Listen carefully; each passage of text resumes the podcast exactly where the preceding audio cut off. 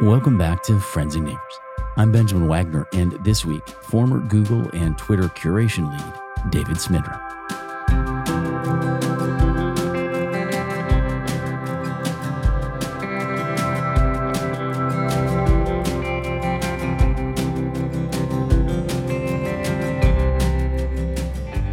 If you've gotten your news from Google, Twitter, or Facebook in the last decade or so, chances are it went through a product or team led by either my guest, David Smidra, or myself in one way or another. For more than a decade, David has been at the forefront of assuring that tech platforms deliver personalized, high quality news by leading humans in the loop, journalists who bridge the gaps between editorial quality product and audience development, and algorithmic design. And for a brief but ultimately devastating moment from 2014 to 16, I led a similar team at Facebook.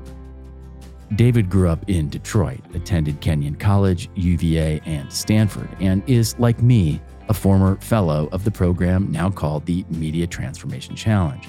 He's a one time Harvard Nieman Fellow and current president of the Online News Association's board of directors.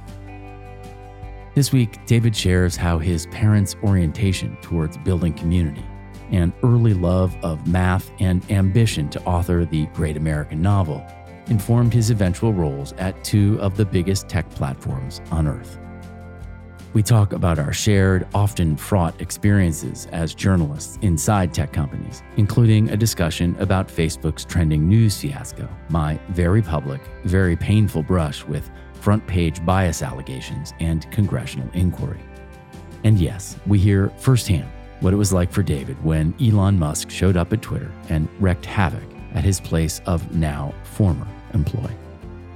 Throughout this lively, lovely discussion, David is unceasingly positive and unyieldingly optimistic, which is a pretty nice place to start a new year.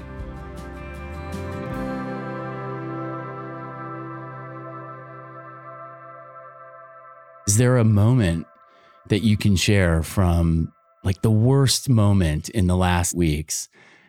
What experience you leveraged to manage through it? What did you call on?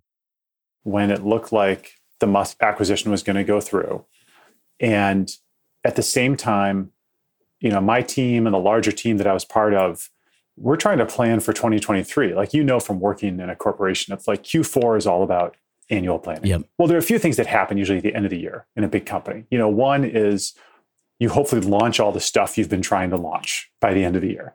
You also try to celebrate the work that you've done and do an accounting of all of the team's achievements because you know partly you need to report up this yeah. is what we did and the other part of it is you you want to celebrate and acknowledge your team's effort yeah and sure. so you do that accounting work and so we're in the midst of doing that and then you're also trying to plan for the next year so all these things were happening in october at the same time that this huge company level drama was playing out yeah that was probably one of the hardest moments and this is why i paused because i'm not sure this reflects that it it really got me down or that it was super challenging because I thought it was one instance where my team and I did the right thing, mm. which was it was basically a fight, flight, or freeze yeah, type of moment. Totally. A lot of people around us, I think, were freezing. Like, let's just sit still and just wait for this to pass, and we'll figure out what happens with the external drama, and then we'll make our moves.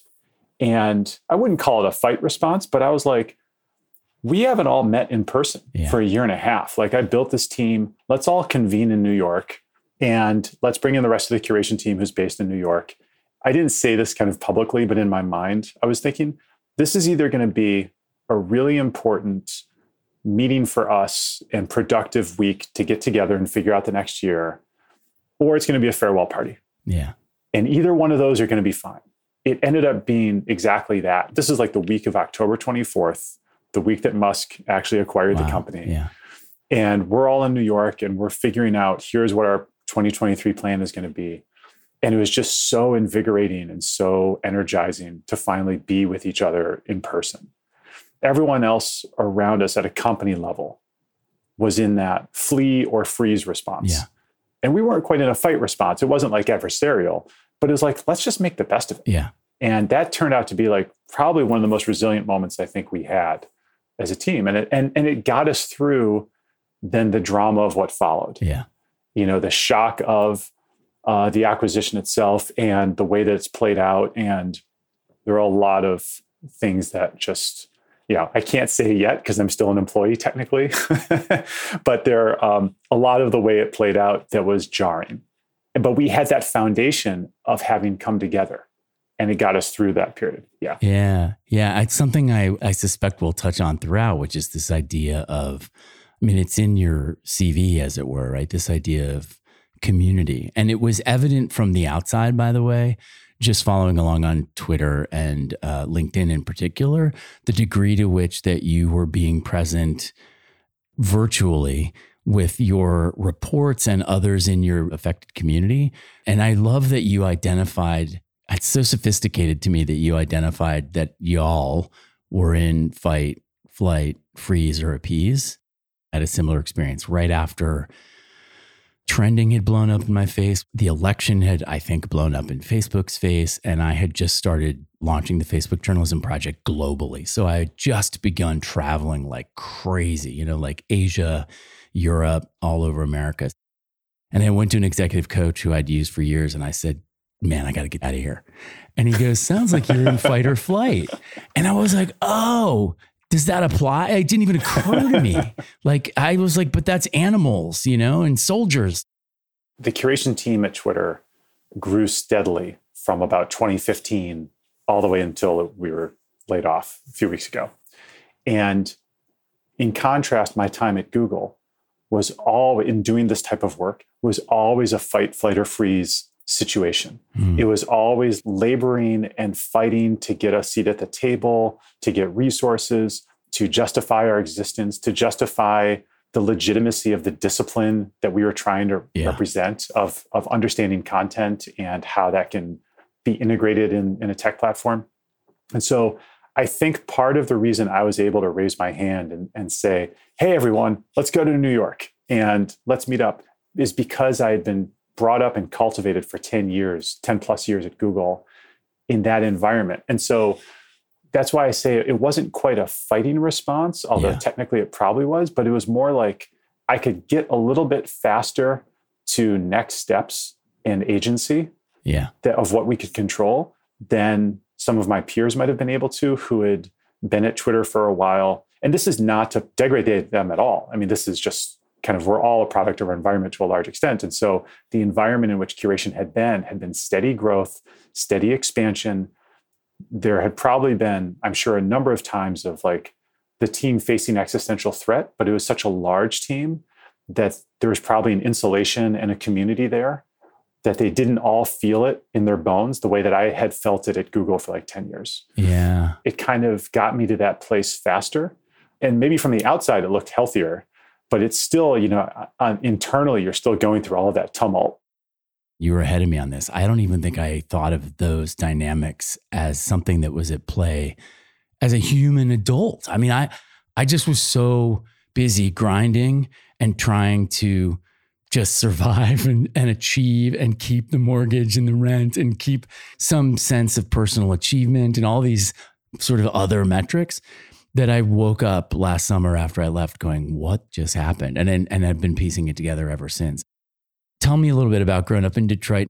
We grew up in the city, and my parents are dyed in the wool Kennedy Democrats. Yeah. You know, really believed in the dream of making good in the world and doing good in the world. And so that led them to their careers and that led them to their choices they made. They could have moved any number of times out of the city and kind of join the white flight phenomenon. Right. And they said, we find more value in staying here and building a community. And, and they did. And so my dad worked uh, initially in law enforcement and then moved into kind of city government and philanthropy.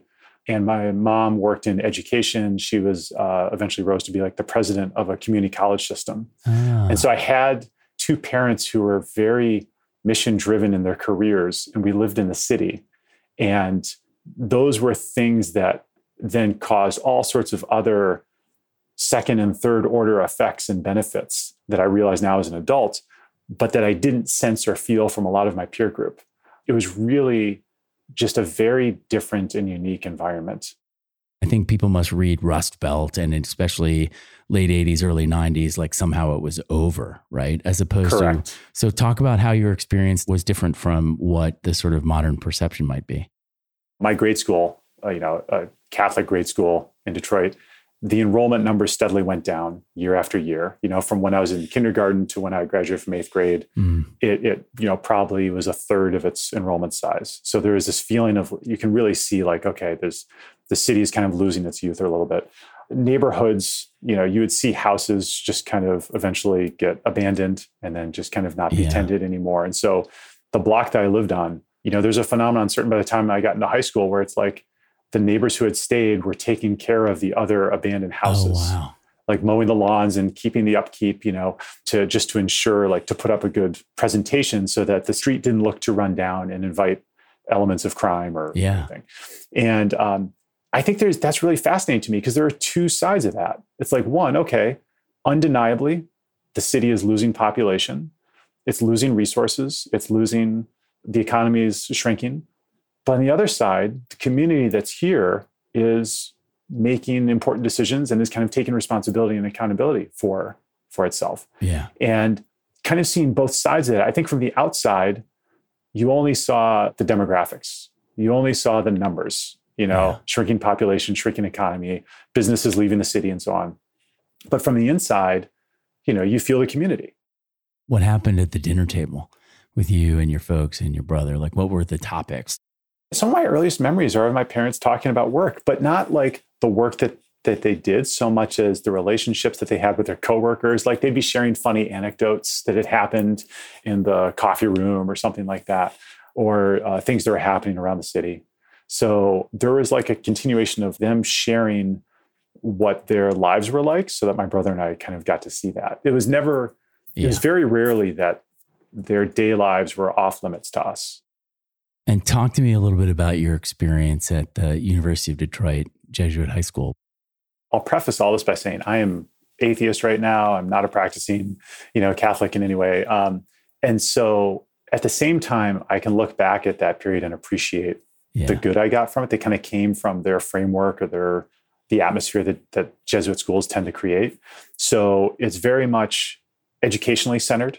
The founder of the Jesuits, Ignatius, Yeah. you know the story goes that he he had a severe either it was like battle wounds or a sickness. He was basically laid up for months and excruciating physical pain and developed what came to be known as the spiritual exercises. And it was like a series of ah. questions he asked himself to catalyze his own spiritual development and his understanding. And that became kind of like the foundation for them how the jesuits approach education so there's a there's a lot of reflection that they bring Yeah. to it Gotcha. combined with study, erudite gathering of knowledge. And so I think those forces then create like just a really strong environment for especially a young person to learn in. The other parts of it though, kind of the more entertaining, Jesuits tend to be big personalities. Like the, the ones that I encountered at least, like they're they kind of tend to be charismatic. They will, it's funny, like when I got to, as a 14 year old, I get to high school and the priests are cursing at me they're like they're profane they're- but they're funny like the way that they're cursed it's just like it was not a type Yeah. of catholic priest i'd encountered Yeah, before incongruous. Yeah. incongruous totally and there's also like this kind of fierce devotion to developing you even when they're cursing at you it's kind of like they're chewing you out for a reason and that reason is making you better somehow and so you feel that for four years from age 14 to 18 you kind of can't help but be shaped by that What was your sort of vision as you approached graduation? Were you always interested in, in the press and the media? I can look back now and maybe see some trends or some early seeds, but I won't claim that I had any inkling of that, any awareness of that. I was actually very much into math. And this was one of the first lessons I had in the importance of a good teacher and the consequences of having a bad teacher. I got to junior year, which just for me, that's when all the hormones of teenagedom kind of like totally fell on me and I didn't know Yeah. what to do. And, and so I was going through a tough time and I had a bad teacher. I had a bad trigonometry teacher who um, he called me a dumb shit in class in front of others. Oof, not And, and it was like I was pretty clearly struggling at that time. And that was the flip side of it. He was a lay teacher, by the way. He wasn't a Jesuit priest. He felt some license to like really call me out. Yeah. And that just destroyed me for the most of the rest of that year. And it also destroyed my interest in math. And I was probably on a track to go to AP Calc and, you know, maybe down the line engineering, who knows? But I totally diverted. I had always been a reader. I totally diverted all of my efforts. I had a great English teacher at the time. Yeah. So that then put me on the path of um, pursuing, as a friend jokingly called it at the time, being a man of letters. Yeah. Uh, and and just I just kind of funneled all of my efforts into reading and literature and all of that. And I just I actively every time I I tried to approach that space of math, science, if you can call it STEM today, I guess, it was traumatic. I just mm-hmm. like closed up. I said, I'm not going to be interested in this. I hate it. And I just only actively pursued anything that had nothing to do with numbers and figures. I'm 51. So the fact that I'm still wrestling with stuff that happened when I was 10, 11, 12, 15, 16 is surprising. But then I go to Spielberg's new movie and it's totally him wrestling with shit that happened when he was 10, 11, yes. 12, 14, 15, and he's 70, whatever. Yes, and yes. I hear you say that, and I think it just is like a fundamental of how we grow and develop, particularly if it happens at a time like that when you're just like a open wound. You're so tender and sensitive, right? Because you're just kind of blooming. Like that's just such a drag, but, but it's so demonstrative of how potent, you know, those kind of things can be at that age. And and you know, you try to have the grace of looking back and trying to understand it through his eyes, or like maybe he was trying to motivate me, but he just did it wrong. Maybe he's having a bad day. You know, you make peace with it, but in the moment, you don't have the tools yet to do that. It's this really important element of intention doesn't matter. You know, people always claim when they're called out, it's like, oh, but that wasn't my intention.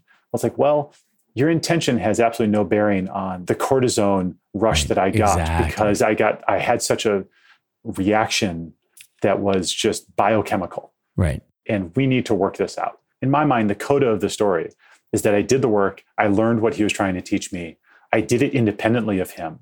You know, I found other ways. I got like peers to help me or whatever. Yeah. And so I I finished the year and I kind of turned around like a D plus C minus performance into like a B plus by the end of the year. And he complimented my mom in like the final parent teacher conference. He's like, I know he's had a tough year and I'm really proud of him for doing what he's done. Yeah. And at the time, I'm like, too little, too late, man. Yep. I don't want to yep. hear it. Yeah. Yep. Um, but there was that lesson of like kind of pulling myself up and doing this and finding another way that I'm interested in something I can still achieve it or execute it by finding other resources. And that's a really important lesson too. Yeah. And that's something as I say it out loud, I really had to come back to a lot over the past 10 to 15 years that when there is a infrastructure in place for most people to do their job or achieve what they're supposed to achieve and there's not an infrastructure for you what are you going to do yeah like how are you still going to get it done i think all of us who've worked in content at tech platforms that's our story how are we going to find those resources? How are we going to partner together? How are we going to find you know some third or fourth way to do this in an unconventional way that is outside of you know the conventional path has been built up for everyone else? Yeah i just assumed that that was everybody in tech but my experience for almost 8 years there was it was always all of those things. There was no clear path for anything at all. It was all invention every day. Luckily i have a certain capacity for it but it was flummoxing so often and the pace with which one was expected to problem solve. So I, am interested that you point out that you suggest that it's the intersection of content and tech, not just a tech thing.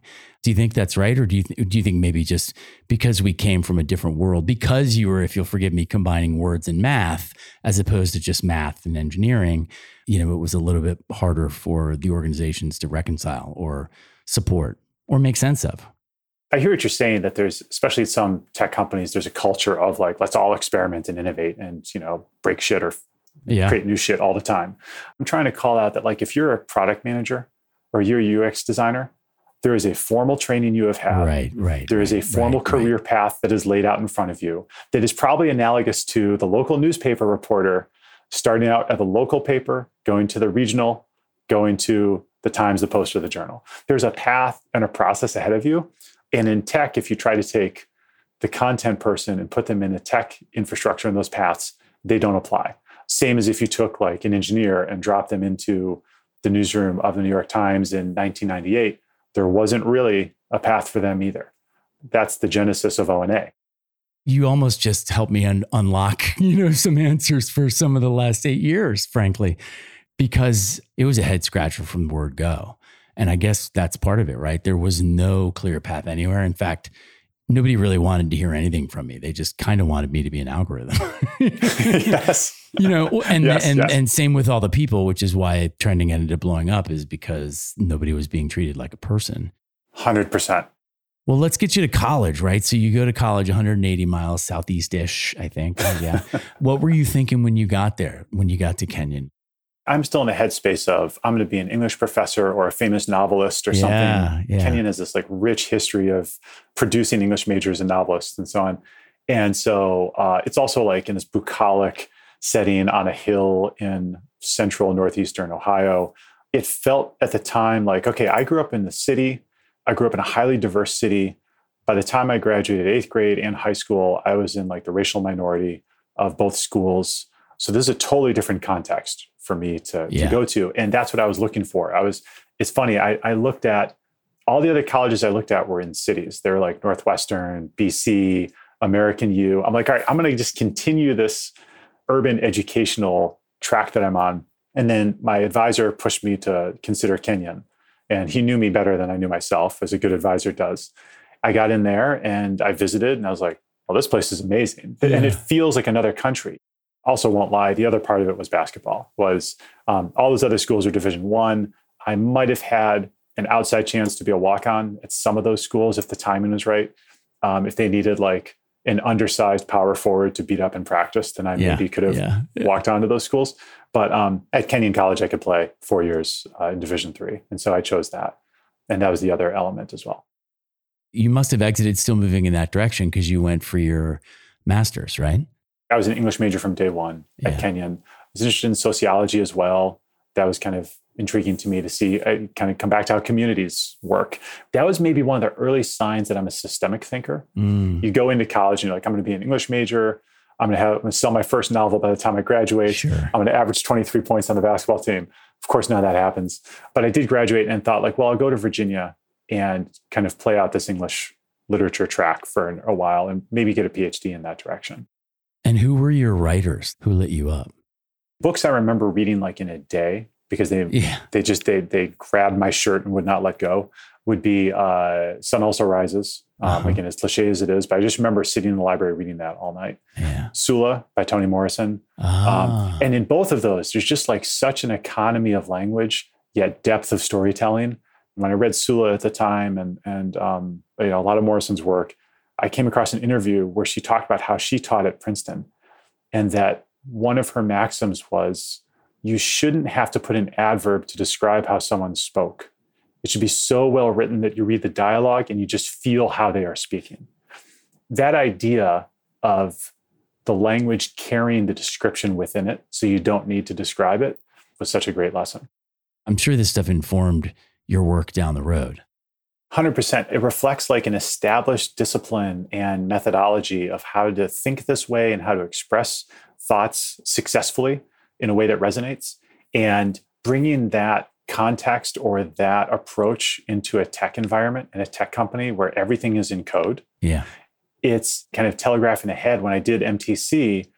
One of the first and most important insights that Doug Smith gave me was he said, David, your challenge is all about finding a common language. Mhm. The engineers speak one language, you speak another. Yeah. You have to find the common language and you probably have to develop it yourself. And it's all about, you know, whether it's at high school with that one good English teacher, at Kenyon, UVA, even when I went to Stanford for journalism, it's all about developing that ability that is not a soft skill. It's not some sort of additional or bonus skill on top of the more legitimate STEM skills Yeah. right? But that's a hard argument to make if you just say it. Nothing turns off an audience more if you're like, I'm the expert, I know how to do this. Well, you can't say that, right? No one's gonna, no one's gonna buy what you're saying. You have to demonstrate it and you have to show them how your skills complementing with their skills can produce something better. And it's interesting because you take me right back to my sophomore year when I started at the Newhouse School, and I was a dual major. And on one side of the road, I was an English textual studies major, and on the other side, I was a journalism major. And so, in the English side, language was slippery and I could kind of relish this poetry and the sort of like slipperiness of language. But then on the other side, it was like very rigorous and a crash and an accident were notably different things, right? And those word choices mattered. The specificity of language and the rigor of the work is not like a nice to have, it's a fundamental. There's a perception of the study of literature that is like, oh, it's all in the air or not concrete. Yeah. I would argue that it's by getting so rigorous and so specific and so concrete in your language that you get to a place where you can right. express something that is profound and that resonates. There's a difference between kind of picturing like the coffee house uh, poet in a yeah. black trench coat who's smoking a cigarette and says a bunch of bullshit. Yeah. Versus like Toni Morrison or Tobias Wolff or Hemingway in The Sun Also Rises. There's an economy of language that comes from a rigor. Yeah. That produces something that might only be 180 pages long, but has a resonance and a depth of meaning it comes from that that training and that discipline of understanding how language works. The PMs are just like, give us the labels that go in the product or give us the strings or whatever. And it's like, okay, wait a minute. I can give you some junk right now, or we can go through our process and I can give you what will make the product better. And yeah, it took me a while to kind of learn the lesson. Uh, and it takes some time to kind of build credibility to say, like, okay, if you let us do our process, we'll give you a better output. Yeah not to make this about my confessions, but I thought about this as I prepped for you. I don't think I ever got my feet down. I don't think I ever found a common language. I think because I am so uncomfortable with the math and sciences, with math and the sciences, that I almost froze in some of those tough engineering or PM conversations, especially with the engineers, where I'd be like, I don't know what they're talking about. And I re- overly relied on the team in place. And the stuff that I reviewed made sense, but I think I was reading it more the more the poet, but I don't think I knew the risk. I don't think it was possible to know the risk, at least at that point, you know, in 2014. Right. there weren't even that many people looking at trending mathematically. Like it was hundreds of thousands of people versus two and a half billion people on the platform. So virtually nobody looked at it, but it was the most important nobodies. It was all journalists. You know what I mean? Yes. And that, by the way, is Twitter. So, yes. yeah, totally. I have a sense there's this wilderness years here, like maybe literally and maybe conceptually, but there's also often, I think, wilderness years in that early 20s anyway, right? Before you kind of get your feet down. So I graduated from Virginia with a master's, and I, I kind of knew by that point, like, I don't want to get a PhD. Like, there's just another five to six years of schooling yeah. and kind of like self flagellating labor to write a dissertation that nobody's going to read. Like, that's just not the life for me. So I was like, okay, I, at this point, I started to shift mentally. Like, I want to be a magazine editor. I want to be like a book editor or something. You know, kind of get into the business of doing this work. And of course, everyone has that same revelation on who's on that track. So, like, editorial assistants are a dime a dozen, almost literally, in publishing. Yeah. And, and at that time, the only job I could find was as a marketing assistant at Shambhala Publications in Boston. I did that. And That was after like a year and a half of unemployment slash underemployment, trying to like uh, patch together some sort of living. And so Shambhala was my first full time job, and then kind of rose in a year and a half, two years to being a publicist there, which on the one hand is like, oh, I'm actually like my revenue exceed my expenses right now as a young adult. That's kind of exciting. Yeah. Um, but on the other hand, what I've had to do to get there is shill on behalf of books and writers that who I probably haven't even read the book. Oh, right. And that kind of felt dirty to me. Yeah, yeah. And it also, it's like I was talking to, you know, at the time, early mid 2000s, there was still a pretty good ecosystem of book reviewers who worked at newspapers or oh, magazines. Right. Yeah. And I would talk to them, and they often had journalist backgrounds. So as I'm trying to shill a writer, I'm on the wrong side of the phone, man. That's such a cooler job. And so that set me on this path of trying to explore graduate school for um, to be a journalist. So I did some more freelancing for the Globe to kind of get some clips uh, to do that and to kind of like justify that that application. If you want to be a journalist, you can just be a journalist. You can start writing. You can build up that career in terms of doing clips if you're willing to do it. Hustle. Yep. I was not willing to hustle. I was like, I found a lot more comfort in like, let me go study this for a year or two. Yeah. Learn how the industry works. And at the time, I thought that will pay off in terms of like long term career viability. Looking back, I'm like, no, that's just where my brain is. Like I like understanding how systems function. Yeah. And going to journalism school helped me understand how media functions as a system. Yeah. That's kind of what set me on that path. So I thought like, okay, I'll go to Stanford and within two or three years, I'll be like a staff editor at the Atlantic or the New Yorker or something. I remember being like four to six weeks into the school year and I'm taking like this beat reporting course, learning how to report like a city council meeting. And I'm pulling my hair out. I'm like, what am I doing? Like, Yeah. this is so dry. This is so dull, so far away from where I want to be. And then I realized as I started doing the work and actually going to meetings and reporting and doing those fundamental stories, that's actually the foundation. That's again kind of analogous to the rigor of good writing is the rigor of good reporting and talking to people as opposed to like sitting back and calling the shots as an editor. Yeah. And by the way, the best editors have that background too Totally, of yeah. really rigorous reporting or really rigorous attention to detail. And so while it's initially seemed dry or so far afield from where I wanted to go, that foundation of public issues reporting and understanding how to do that job of talking to people and holding your assumptions back and following where the story takes you, that gave me the foundation for so much other work. After a year as a local reporter at the Half Moon Bay Review, um, where again, I just kind of like did that work and learned the fundamentals. You know, so one thing that just has to be acknowledged, it's an economically unsustainable job. Like I just could not, I was, I think I was paid 15 bucks an hour living in Silicon Valley in 2008. Oof. There's no way. And I'm already tapped out from two different rounds of grad yeah, school Yeah.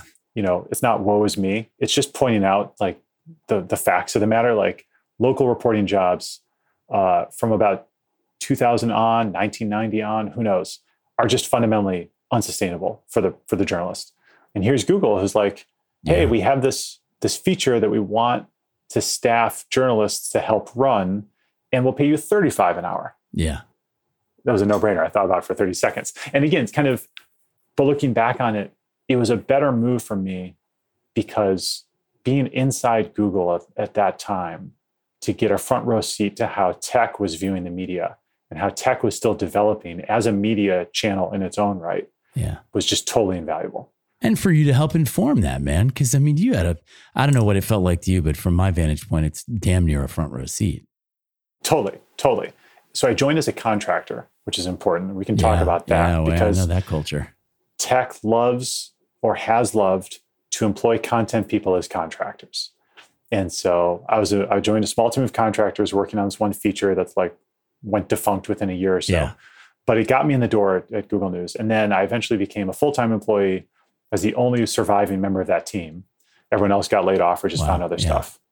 And at that time, I believe I was the first and only reporter and journalism school graduate to work on Google News. And by that point, Google News was seven years old, eight years old. It had all been engineers, PMs, UX designers with no background in news. Just the idea of that, right? Like, how risky is that? I mean, if you think about it, right? I mean, Risky forget, for who? For, for, for them or for me? Yeah, man, to be developing a product that has. I mean, I, I, I Oh, mean, yes, listen, yes. I was Yeah. there. I get it. I mean, I was at Facebook, a Facebook version of that. There were like I don't know six of us when I got there. You know, so I get it. But oh god, the hubris implied to me is bananas. I guess if you're disrupting and you're reinventing, you don't necessarily want those stakeholders at the table, but they must have got hip to it because there you were. It's not like I was employed as like the first journalist. I was employed as someone on their operations team to like answer, you know, publisher tickets or something like that. Right. Right. Um, right. But it was because Tickets for two hundred, Benjamin. There you go. There's one of them.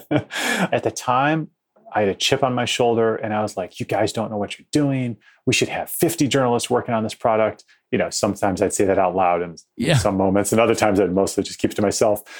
But I had that chip on my shoulder. And now I try to look back on it like, if I was like a 27 year old engineer who, by virtue of writing some code with a few, like a dozen or two dozen other engineers, made this product that got tens of millions of views and users every day and was part of this enormous behemoth that was like taking over the internet, I'm not sure it would occur to me to go spend a ton of money to employ 50 journalists Yeah. or even five. And I think that was kind of the story, at least of Google. And as I kind of stay there longer, the senior leadership all kind of reflected that, that trajectory.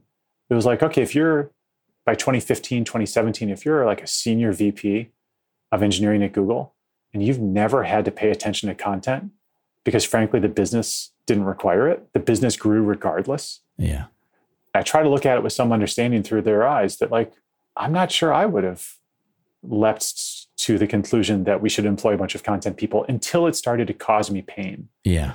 And that I think is the story of like 2016 to 2020. Yeah. Finally, engineering and product executives at platforms started to feel the pain that came from ignoring this whole discipline of what content is, how you can tell good content from bad content, and how you can actually supercharge your product development by paying attention to content and integrating that with, with your tech staff. And that's where you start to speak their language. Because they're like, okay, I, I want to get out of this space. If again, if you're like a senior VP at Google or Facebook or Twitter, you want to get out of the space of of uh, this is a headache, you know, and I have to pay attention to this because it, it creates risk. And you want to get into a space of um, oh, if I employ content people and they work well with my engineering staff, then we can build cooler shit. Yeah. And that's a better sell. A quick interruption to ask for your help. We're at 17% of our friends and neighbors fundraising goal with just 19 days to go. And so if you haven't yet, please visit fandndoc.com to help us finish this vital, timely documentary about how trauma and chronic stress impacts ourselves, each other, and our civic fabric. Your donation will help us fund final shoots, license footage, produce graphics and animation, and enable us to deliver a rough cut to film festivals this spring. Please donate to fandndoc.com right now. Thanks, and back to our interview. So, give us an example of how humans amplify or accelerate or supercharge that was your word the product development process by the end of my time at google i've built up this team of people trained as journalists who had worked as journalists. And the projects we were doing at that point were we were essentially breaking down for the engineers and pms here are the elements of a news article. Here are the different classes of news articles, right? Breaking news versus developing news versus long form or enterprise investigative stories versus you know different types of feature articles investigative yeah. versus interviews or profiles. And here are the attributes of them. And we were essentially able to define different classes of news content the attributes of those classes that engineers could then start to translate into code. They could start to identify oh we never knew or realized that article after article about the same story, the B matter, the section below, like the last third of the article, tends to be the same. Yeah. And we can start to pick up a signal of articles where the B matter hasn't changed, there hasn't been a new development. You could start to give engineers information that would help them develop better algorithms and better classifiers. And then once they're able to say, oh, these articles are uniquely all about this ongoing story, but they're a fresh take on that story, and they've been able to detect that at the level of code as opposed to employing 50 or 100 or 1000 people to read all those articles yeah then we started to do some cool stuff there's one feature that launched in google news it's called beyond the headlines and it's where someone on my team did that work of being able to describe to an engineer here are the different attributes of different types of articles and we can create this module or this section on google news that can you know not give you the ap story from six hours ago that's about the latest half event or quarter event in that yeah, ongoing story. Yeah, yeah. But here is the in-depth look at that story. And then that has a value, right? And you can create a feature around that that has a value that you can you can present to users. It looks like there was an evolution. You did partner facing work, but then pivoted towards curation. That's right. Yeah. So after you know my contractor days and then working on the operations team at Google, Google News, supporting publishers at scale, kind of like mid to long term, long tail publishers. There was a partnerships team that focused on the head partners, right?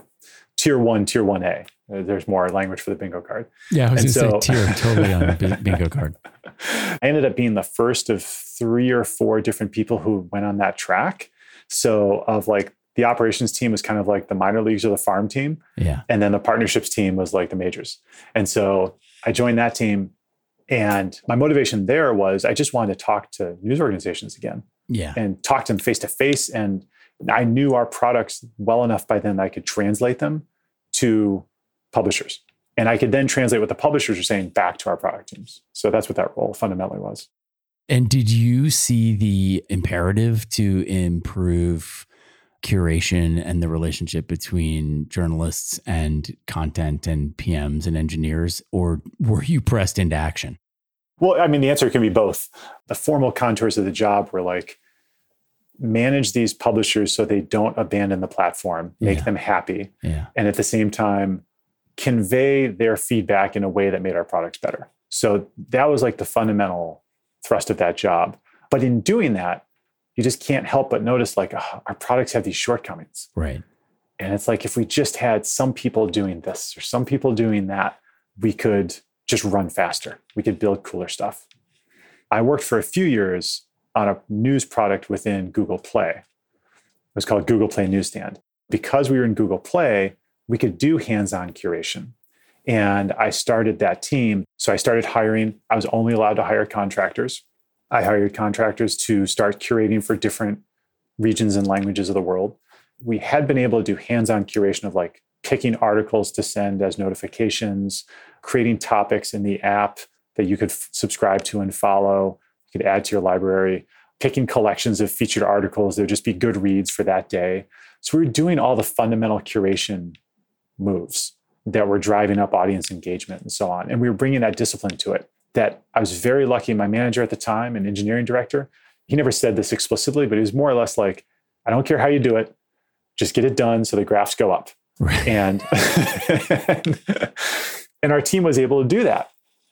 Then we shifted over we had a restructuring we basically got put into search to become the new google news team and that's where the friction really increased that was our existential threat moment because google search you don't put your hands on content you are not allowed to curate because it's all algorithms and by the way which is belies the truth Right. because there are humans course. all over the system. Yeah. But in terms of taking human hands and moving content around right at the output, at the moment of serving content to the user, that was totally off limits. Right. Right. Our team was basically threatened because our entire bread and butter was curate content for the purpose of audience engagement and retention. And now we're not allowed to do this fundamental thing. And it took me a while to learn some language of what we do creates value, but it's not why we're valuable. hmm And so we were able to do these activities that created value, but that wasn't why we were valuable. We were valuable because we understood news content at a, at a deeper level and with a sophistication that the rest of our team didn't. That's around the time that I joined MTC because I started to sense like, if I don't figure this out, how to rechannel this value in some other way, Yeah. my team's going to get broken apart. I'm going to get laid off, etc. Yeah. You'd be deprecated, as we would say. Deprecated, turned down, sunsetted. Yeah, yeah, yeah. I always do this, dude, because I find the first 20 years end up informing the next 20. If Well, you're I say, being like- honest, you know? Totally. And I've been honestly like, I've been looking forward to this conversation so oh, much. Oh, cool. I think you and I both have honestly this experience that maybe a half dozen people have of running teams in these platforms that are doing, have done this work. And it's so rare that we've had a chance to talk to each other. I don't know that I've ever talked about it, David, to be honest. Not with certainly not with anybody who knows anything about it. Yeah. I barely postmorted it when trending blew up. I've never talked to anybody who does it before. Do you know what I mean? Yeah. I mean, the fact that you couldn't even have a space in which to postmortem it, I think Yeah. speaks to the lack of structures or support for this type of work in tech. An engineer, if they do a bad launch, there's a formal postmortem process. Right. They have to write a document that's a template. They have to go to like a postmortem meeting, like a review board, basically. There's nothing like that for people who, at least there wasn't when we were doing this. There's nothing like that in content for tech. It was this entirely esoteric space that, on their worst days, the most empowered engineers did not want to understand or care about. Right. Um, but on the best days, I often found the sweet spot was the mid level engineer, Mm, the person who had written the code and knew how the product worked. But now they had a certain level of authority and freedom to make moves yeah. that they could be a co collaborator with. And they understood the value of what we were doing. They basically, you know, to kind of oversimplify it, they understood the gaps in the code and how we could fill them. And they were not afraid to do it. Because and then they could tell a story to their engineering managers oh here's how we did it. We launched this product and there was a team over here that contributed. Let's give them a high five yep, but like back yep. to the product. And that was fine with me for a while. It was like okay at least we are we found our way to contribute. Oh man i wish i i knew you better in 2016 what did trending blowing up look like from the outside? Like what did you see? When we launched trending I was told to stand in the back of the room and not tell anybody what I did. Yes. I mean, for a guy who stood in front of MTV News and when a politician came through or an executive from somewhere else or ad sales leads or anything, I was out front explaining what we do. I was like, what? So it was like, you know, secrets create shame, right? You know, we were shamed, dude. And then it blew up.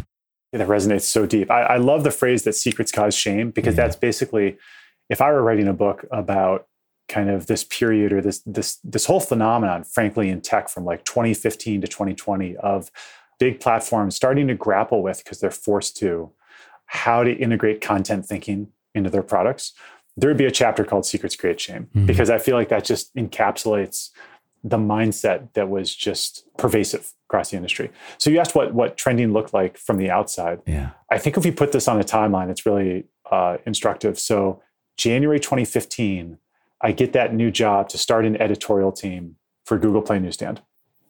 Uh, I believe, was it October? God, we really are like separated at birth. I think like October 2015.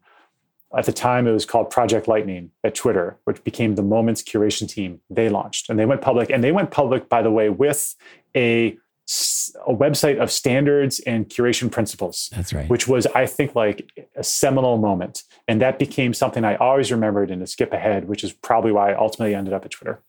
In between, I want to say, but help me out here, is when trending blew up.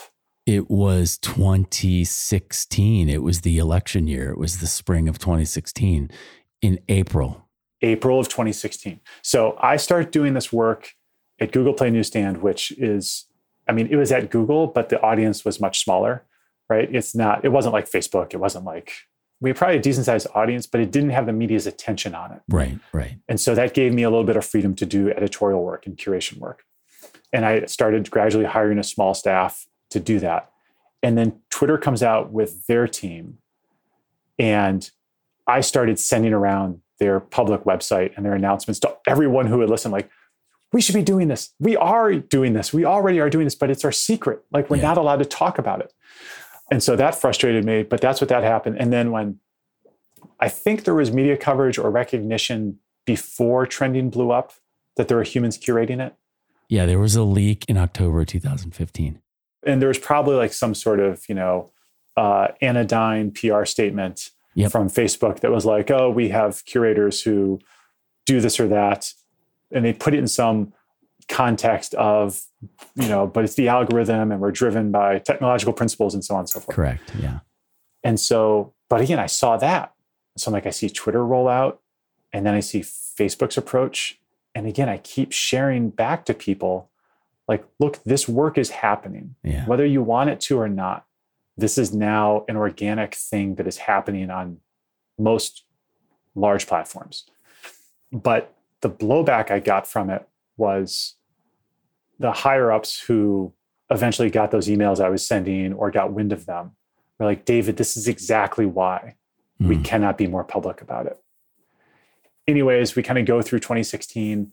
I'd say 2016 was a big year for us. We kept pushing up a lot of graphs up into the right, so to speak. And our, our, team kind of filled out and we found our footing and we were doing work and we started to find engineers who were building tools for us that like helped us scale. So that was great. 2016 happens with the election, sends shockwaves throughout tech. And 2017, Google decides we're going to invest in news in a huge way. And that's when the Play Newsstand team became the new Google News team. Mm-hmm. And that's when that whole year of 2017 was just a dark year for me because it was one by one, the features that we were tasked with managing were basically turned down. We couldn't do them anymore the new Google News launched in spring of 2018, May 2018, and the sell of the new Google News was it's your AI news assistant. Right, right. You know, this veneer of it's all AI giving you the news that you want. and no acknowledgement of the human thinking and decision making and judgment that goes into building the AI or to building the app. And so that's where my team, you know, secrets cause shame. Yeah. That was our most shameful moment because that was our most secretive moment where we weren't even allowed by that point. We had been the Play Newsstand editorial team. We were no longer allowed to call ourselves editorial. Around that time, and I'm trying to argue for my team and lobby on behalf of just preservation of our team. I'm not even asking for headcount. I'm just like, look, this is what we've done in a newsstand context. This is what we could do in a Google News context. It's good because X, Y, and Z. On that deck, I had proposed calling us like the editorial strategy team. yeah. I'm trying to soften the name of our team. Yeah. And the VP of search, who I presented it to at the time, who held all the cards, I had gone out to Mountain View, by the way, to Yeah. present this. Sure. I show it to him. He instantly jumps on the word editorial. And like we have this, you know, pretty fierce discussion for 20 minutes. And then at the end, kind of one of those things you say at the end of a meeting, you're like, all right, well, I'll send you the deck, you know, we can, you know, follow up later. And he says, no, David, do not send me this deck. I want you to print it out and burn it. I never want to see it again. Yeah. That was the reaction was Yeah.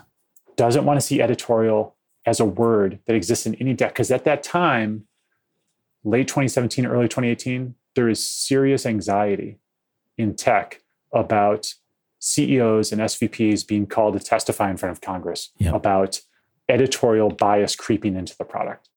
Dude, I feel that so big. Right as trending blew up in April, my main effort for that half, there you go, that's on the bingo card, was to create cohesion across this disparate set of curators by trying to create the sense that there was an ecosystem of opportunity for us that was broader than trending. In other words, the editorial expertise that we had as journalists was applicable in eight or 10 or 12 outlets as opposed to the one that we had kind of was at the tip of the spear, which was trending. This is before trending blew up. So I tried to create a team. And because they were contractors, and you know, you have that dynamic as an FTE where you can only kind of manage the managers. I want to push back if I can push on that for a second, Yeah, because yeah. I think this is really important. While acknowledging that those were bad managers and they were doing, you know, bad things, right? They shouldn't be off the hook for that. They're doing that in an environment that Facebook created. for sure. They're sure. doing it in That's a right. structure, Yeah. right? In a structure of incentives and value judgments around who do we compensate to do essential work and how do we compensate them? But I'm just talking behavior, not expectations. Like they just weren't being kind. you know what I mean? Yeah, but because they're vendors or contractors, Right, then right. your hands are tied in terms of solving that, short of just terminating the contract with a vendor. And that's the way the large company, the tech company wants it. There were moments where I was managing some of my staff who I consider to be my team, but they're technically contractors. And as a manager, I wasn't allowed to do the things I, I should be doing to create a stronger team culture and coach them and so on because there were limits put on me in terms of how I spoke to them and, and who I worked with to solve problems. And all of that, my, my point is, all of that flows from a value set in technology that, although we grudgingly have to acknowledge that content work is essential work for the performance of our platform, we are not going to empower anyone who works on content in our staff. We're Yeah. going to make them contractors or vendors. We're going to make them sit in a separate location from our engineers and PMs. We're going to give them different pay structures. We're going to give them different rules for how they manage their teams. And all of that builds on, again, the secrecy as well. Yeah. So it all creates this like unholy, awful storm of bad incentives and, and environmental forces that inevitably makes what happened on trending happen. Yeah. It's like a toxicity that was just in the air. Yes. you know and i don't know that anything could have undone it and i'm not even sure how much you know it, it was framed within the context of politics and right versus left but i don't think it had much to do with that at all. And as it ends up the dude who broke the story was pals with one of our curators. If, it, if it honestly, Benjamin, if it wasn't that story, within three months another story would have come out. Because when the when the environment is that toxic, yeah. and that's through no fault of your own. oh i'm not sure it wasn't through any no fault of my own just to own it. I think i was naive. I just don't think i had any idea bro i don't know what your experience was but i had numerous assignments and trending was one The other area I was working on, which was like an in person partner center, which became Facebook Media Central. And, you know, we had all kinds of people come through to learn about the culture of Facebook and Instagram and onboard them and all that stuff and was very successful, was way more interesting to me because it was people talking to people about things that I found interesting, like how do we communicate our culture in person, you know, um, that sort of thing. I just own my kind of naivete, which seems hard to admit because I mean, I wasn't a kid. I was in my early and mid 40s, you know it was traumatic. I mean, now that I know trauma and what trauma means and I can connect it with being a kid, it was so overwhelming. I, I literally had to say to the lawyer, do I need to get, you know, a, a gold button suit and get ready to testify? I had no idea. I didn't breathe for like three weeks. Yeah. And every yeah. time I tried to catch my breath, something else would happen. Do you know what I mean? We war roomed for just three, four weeks, just literally physically uncomfortable. I took Xanax to fly at MTV News because I hated flying, which connects to my parents' divorce because they shuttled me back and forth all the time. And I started breaking that Xanax to fly into small bits so that I could just get into the office and make it through the day without feeling like I was going to have a heart attack. That's awful. That's terrible. And and in retrospect, you can just see. I mean, it was just like a sl- and a slow decline, you know. And then you kind of fast forward to the pandemic when I'm about to launch this huge global program and we all think we're going to die. You know what I mean? I begin to see a real clear through line. So my question back to you is like, have you ever had an experience anything like that where shit was so sideways that you just thought you were going to hurl all the time? Yeah, I'd say that that spring of 2018 through the summer of 2018. So a couple things happened. One was so on the heels of in my mind Twitter getting it right and doubling down on work that needed to be done, setting like this positive example. I'm like, okay, it is possible yeah. yeah. to do it, I think, the right way. And then the other extreme is is what happened with trending was blowing up in your life yeah, and, yeah. and that horror show. And then the lesson that the leaders at Google who I worked with took from the trending example was we need to shut this down. Right. So as opposed to let's be more transparent. Let's be more transparent and and to his credit, there was one VP at Google who I think saw we saw it the same way, but he kind of sat outside product development. He was like, "Look, we want to write guidelines. If we're going to do this, we want to write guidelines that we don't have to release, but if they got leaked, we would be proud of what's right. In. Yeah, totally. And like, yes, that's the path I want to go. But in spring of 2018, summer of 2018, it was just all existential threats to our team, directives given to me to like stop doing this feature, stop doing that feature, start to shut it down. Meanwhile, I've like ramped up my team in anticipation of bigger and better things. Yeah. So I have to message to them, oh, yeah, we're still valued. But at the same time, we can't do these things anymore because nobody wants us to exist, yeah. which is a impossible message. And to own what I will own is I was just ill equipped as a manager at that time to do it. Yeah. And to, to kind of learn that like you have to be a lot more honest with your team, especially in dark times. But that first half, first two thirds of 2018, at the same time, this is kind of the personal life creeping in. I was appointed to a three month grand jury in Suffolk County Ooh. in Boston. And so I was actually reporting to a courthouse from April 1st through the end of June. Oh, wow. Five days a week to listen to cases of humans being horrible to other humans in the most violent ways. And that's traumatic. Yeah. And nothing really prepares you for that the day wraps at 3 or 4 p.m., hustle off to the office and try to work until 6 or 7 and keep that team going. And I did it all badly. It was terrible. That was probably the moment, I, again, kind of April through July, August of 2018, where I was like, this is just terrible. I just I could not sustainably do it. I wonder what your experience or perception is now, especially after this shit show that is your place of former employee, in terms of like, how we treat each other in a capitalist society around work. A couple things come to mind. One is at the end of uh, Moneyball, when the uh, John Henry character tells the Billy Beane character, the first one's over the wall, always take it the worst. And I feel like we're the first over the wall. Yeah. And so I think there's some of that at play. That's also why it's so critical, I think, that we talk to each other. You at Facebook, me at Google. I know there are teams at YouTube that did this back in the day yeah. and tried to do it 10 years earlier um, the, the people who started the Twitter curation team.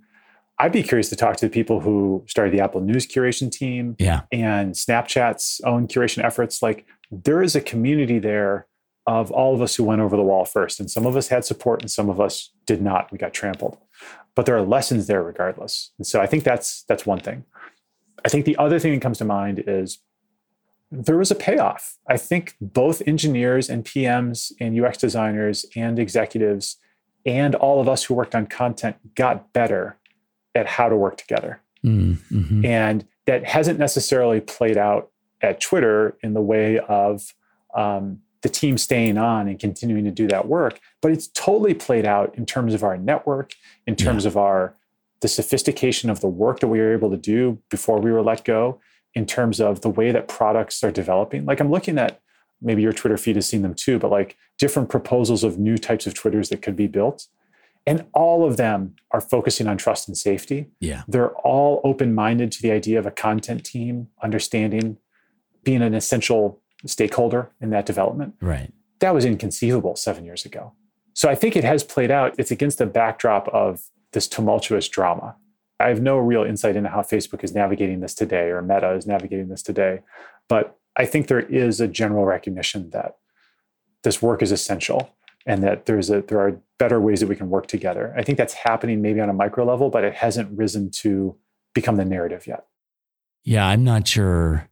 Trending was handed over to operations and um, deprecated and then relaunched as Facebook News, which was staffed by FTEs which was more transparent in the fact that there were humans and was more transparent about its guidelines. So it's not like they didn't apply the lessons learned to some degree to incentivization and resourcing of or sharing of revenue. But that platform also seems, I mean, I don't know, Twitter too seems increasingly irrelevant.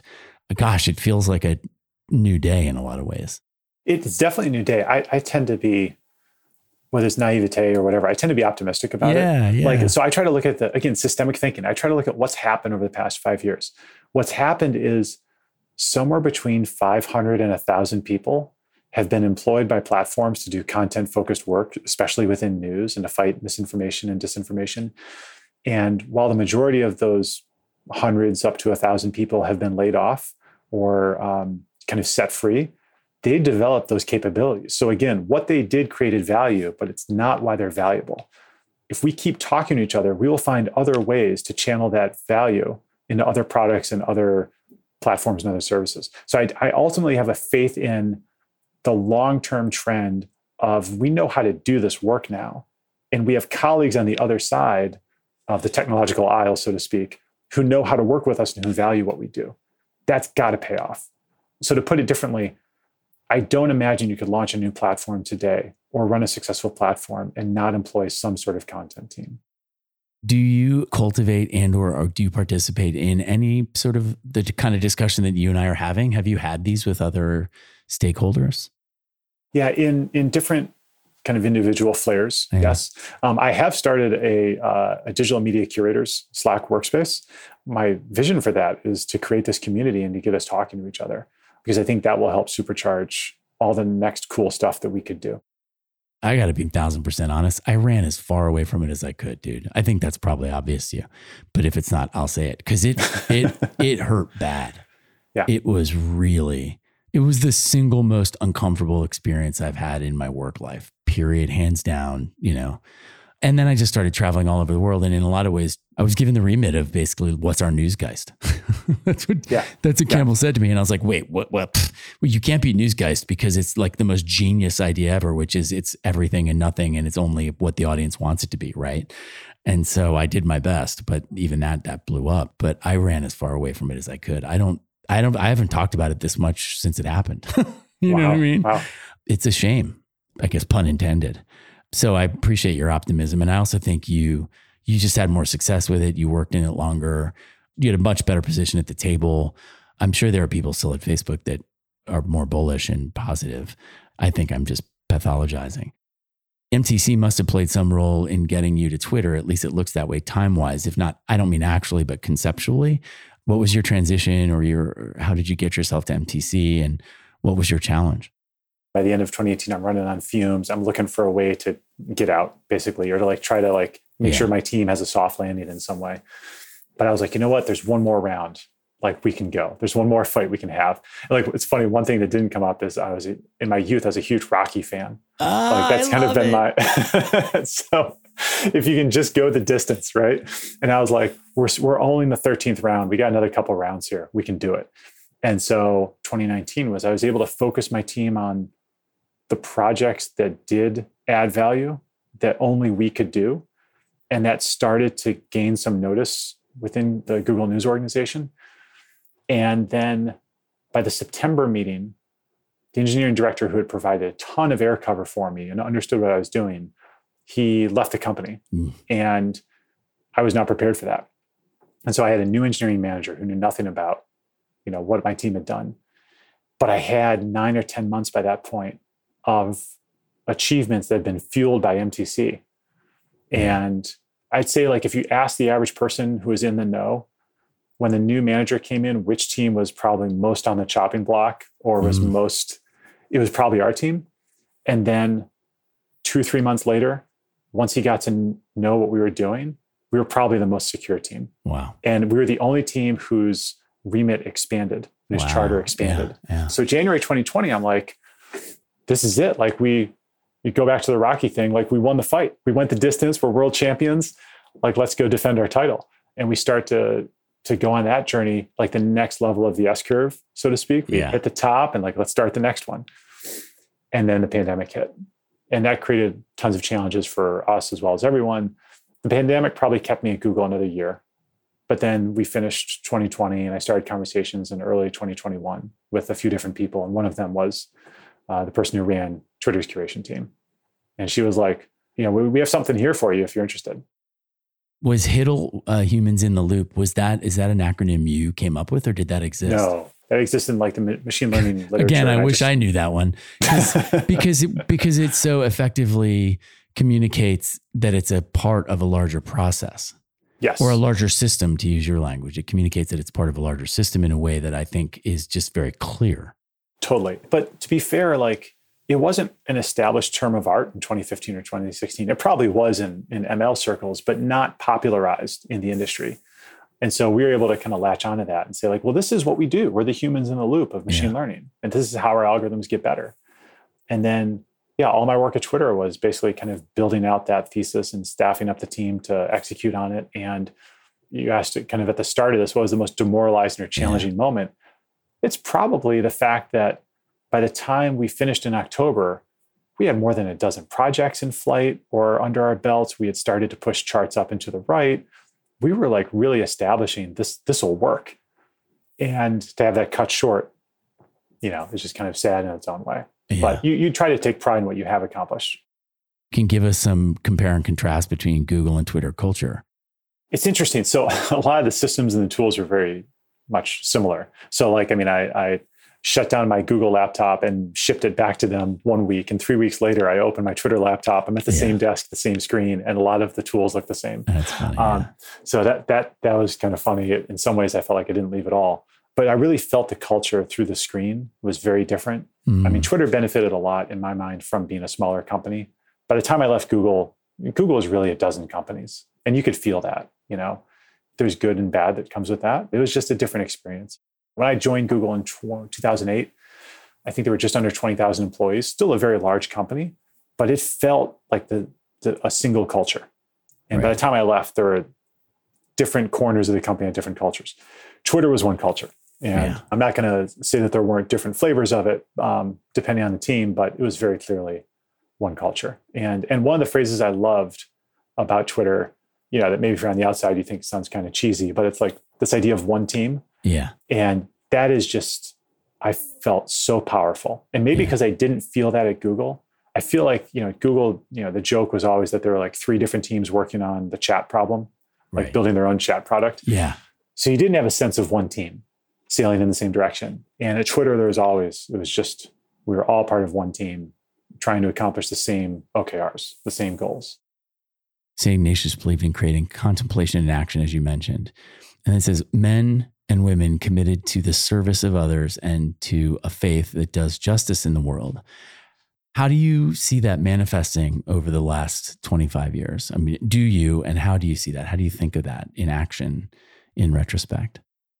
when you're around it for multiple years during your formation as a youth and as a person, it just really seeps into your pores um, in ways you don't realize it. And I think that a lot of the work that that my teams have done, that I've tried to do in our best moments, is always having that consideration for what's the effect on others of the work that we're doing. Yeah. And I think that's why content people were a little bit faster to the potentially negative effects that our products were having on society because there is a sense of, and this comes from journalism too, there's a sense of like the impact that a great journalist has is not visible on a traffic chart.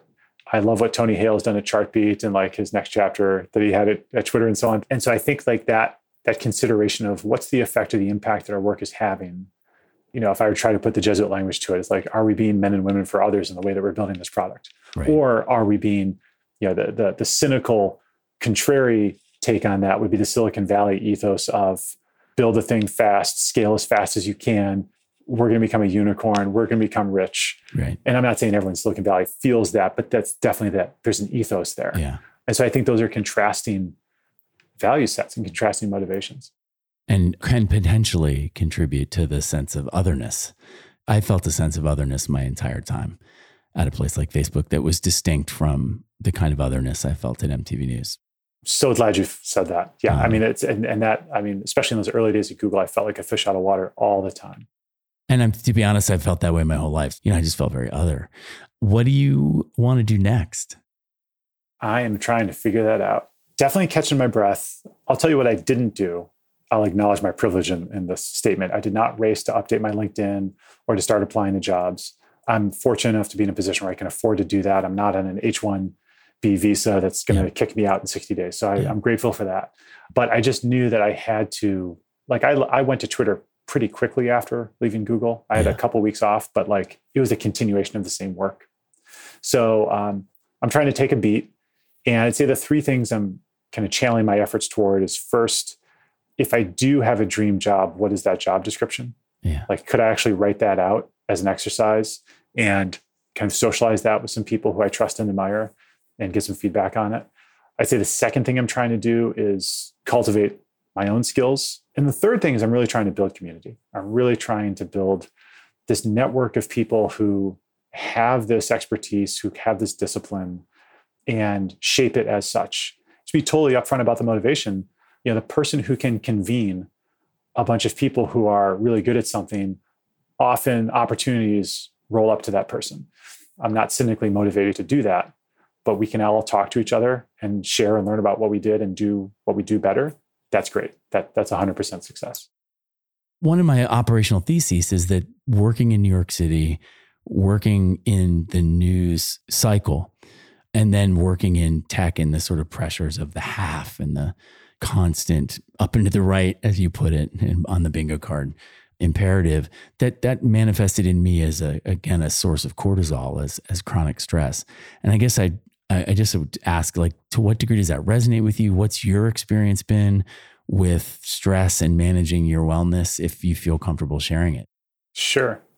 Yeah no i especially during 2020 i really ran into that. So you know 2019 was in a lot of ways doing mtc made it a great year. And yeah, i didn't have totally. a ton of stress. I had like i had pressure but it was a very useful and productive type of pressure that led to good things.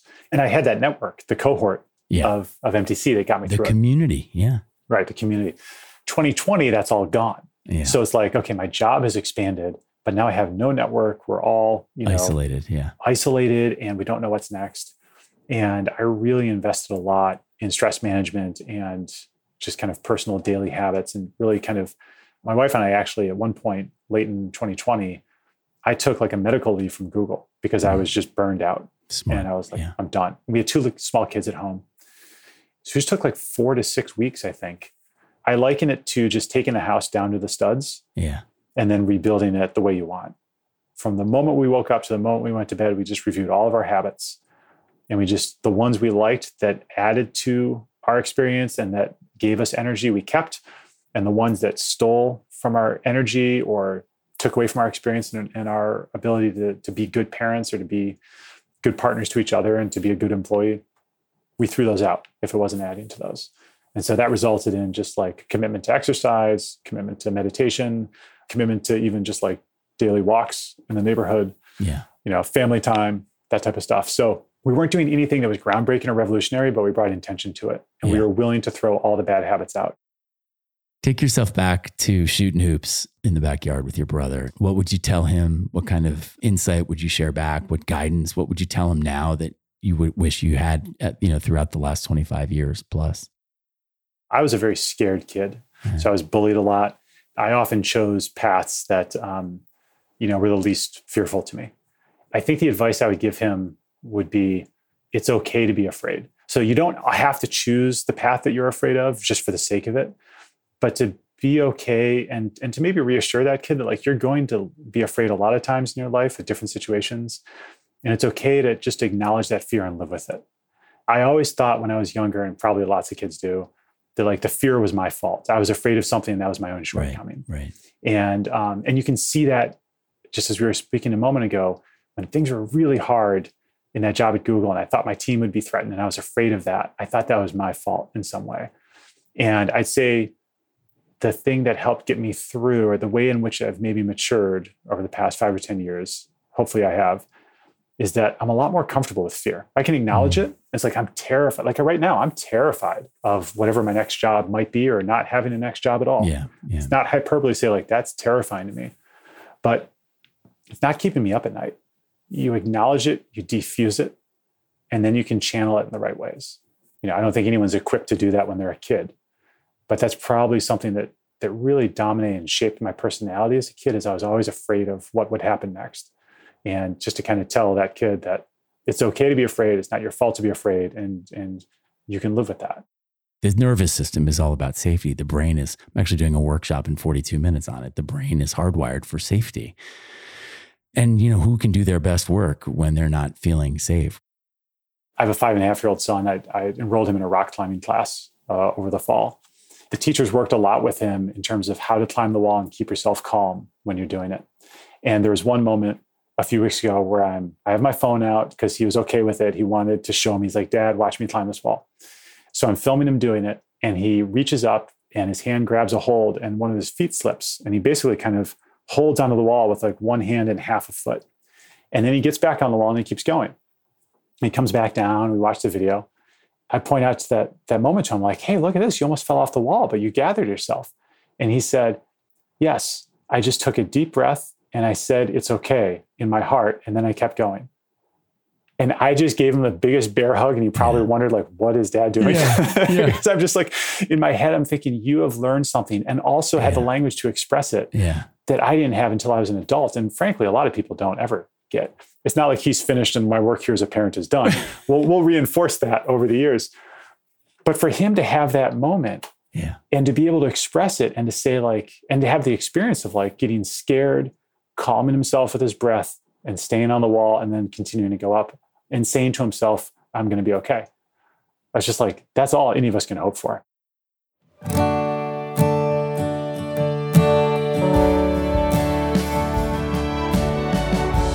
Friends and Neighbors is an Essential Industries production in association with Wagner Brothers. Please help us bring Friends and Neighbors, the documentary, to the big screen by visiting fndoc.com. Without your support, we simply can't finish the film or carry on this deep and simple podcast. So thank you. It's a good feeling to know we're lifelong friends.